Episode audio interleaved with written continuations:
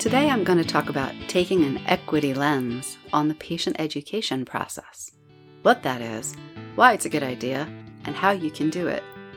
I also have an exciting announcement. Hi, everybody. I'm Dr. Anne Marie Liebel, and this is 10 Minutes to Better Patient Communication from Health Communication Partners. I've been listening to where people are now in their health equity strategy, and one pain point I'm hearing is what do we do next? Ultimately, we all want to reduce avoidable health disparities in quality, access, and outcomes. So, looking at patient education through an equity lens can be a very powerful move. We know the overall effect of patient education on health outcomes is statistically significant and positive.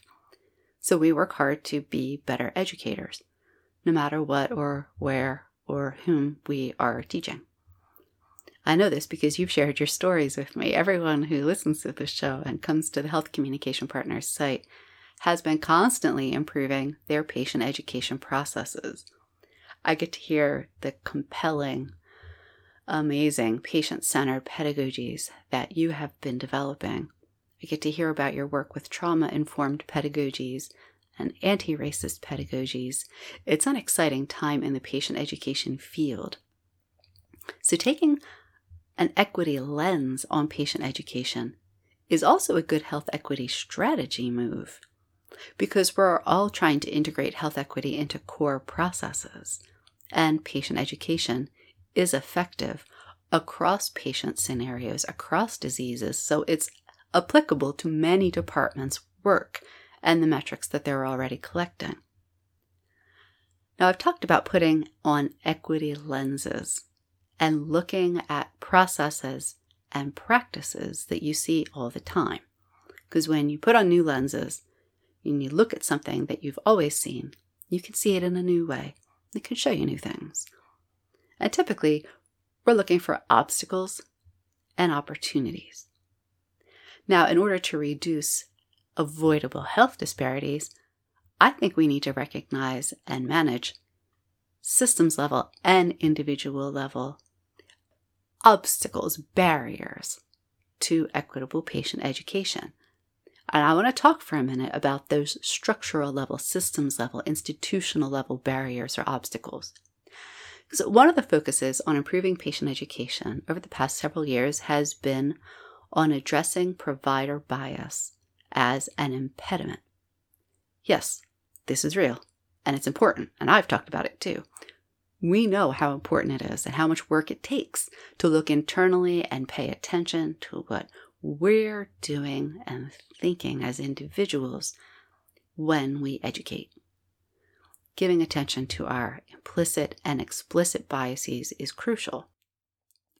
What gets less attention are structural systems level barriers that can make it harder to educate everyone equally, let alone equitably. And I'm with those people who are saying, hey, don't forget to look bigger than any one person's style, bigger than any one person's biases. I was a teacher. You know that if you've been listening to this show. I worked hard to be good at it too. About 10 years into teaching, I started my doc program at the University of Pennsylvania, and it knocked me out when we started learning about some of the structural obstacles all around us that were making it harder to teach all our students equitably. Elements I didn't even see, even though they were all around me and I was good at my job and I had not not been paying attention. So fast forward another several years and I'm education faculty teaching educators about this as my career. I've spent most of the last decade, as you know, talking with and educating health professionals. And all this time, I've been listening to people's stories, listening kind of between the lines to try to hear what are the structural obstacles that they are running into. Where are they? What would constitute structural obstacles in healthcare and public health? And I found that these are common, but they're not commonly talked about. And that brings me to our exciting announcement. We have a new course Equitable Patient Education. And this course is the best of what I teach over and over from years of working with organizations who have taken a long term view on health equity and also years as a critical practitioner myself. This course is a holistic look at the patient education process through equity lenses. So, I want to answer a couple questions about the course, starting with what do you learn? Six common educational scenarios and how they can harbor obstacles to equity. Specific actions you can take to remove barriers to improving educational quality.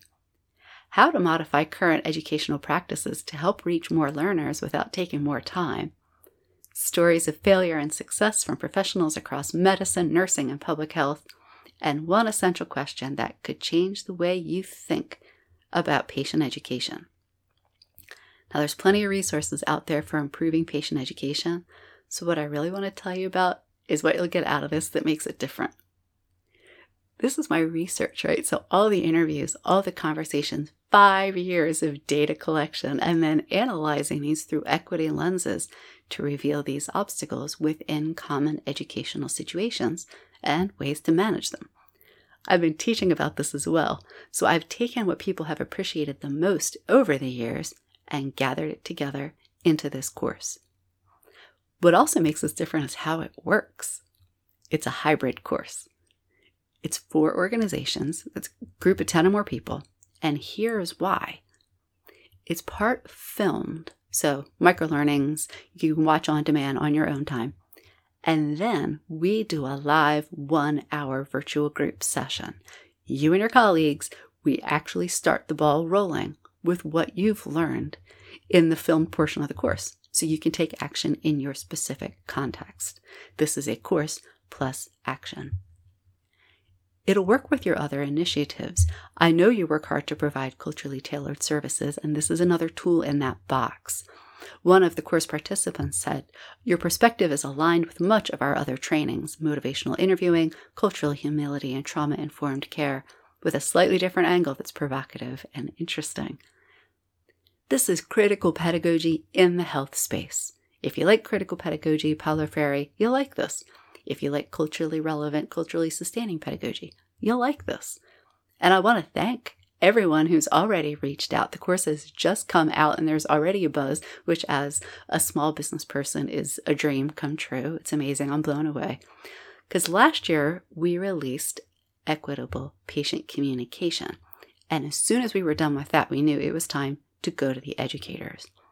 Organizations have already signed up and taken the course, and one participant said, This is so needed. There are tons of tools and great information out there, but it takes a special skill set to translate that knowledge into practice. And that knowledge into practice comment means a lot to me because one of the strongest reasons people come to this show, come to the Health Communication Partners website, is my approach to reflective practice. And this whole course is based on it. The engine of this course is reflective practice. There's activities at the end, and then the live group meeting, like I said, both of them encourage you toward a community of practice. And I'm entirely thankful to my mentor, Dr. Susan Lytle at the University of Pennsylvania, for her guidance with this course design and what's in it, too. So, a couple quick questions Who's this course for? This course is for anyone whose professional responsibilities include direct patient education, medicine, nursing, public health, community health. Also, if you are um, in medical education or the health professions education, this will be helpful for you. How much does it cost to take this course? Equitable Patient Education is designed not as a one and done, because you know me. The one time workshops have their place, but this is not one of them. This is a hybrid and it promotes awareness plus action so that organizations derive value and you get to immediately apply what you've learned and start to wrestle with some of these issues. $95 per person. Again, that's a minimum of 10 people, but there's discounts for 100 or more learners because you want to enhance your education skills to help ensure an effective education process that you provide to your patients, your community, your partners. Your organization wants to be able to say, here is another concrete, actionable way we are promoting health equity. This is traditional capacity building, folks, and it's also process improvement. Because it's important that putting on health equity lenses and looking at patient education becomes part of business as usual. Because ultimately, we want to reduce avoidable health disparities. This course has been five years in the making, so there's a lot more I could say about it. So go to healthcommunicationpartners.com. You'll see the banner. I also have an FAQ page. You can find me on linked as well. This has been 10 Minutes to Better Patient Communication. Audio engineering by Joe Liebel, music by Joe Liebel and Alexis Rounds. Thanks for listening to 10 Minutes to Better Patient Communication from Health Communication Partners, LLC. Find us at healthcommunicationpartners.com.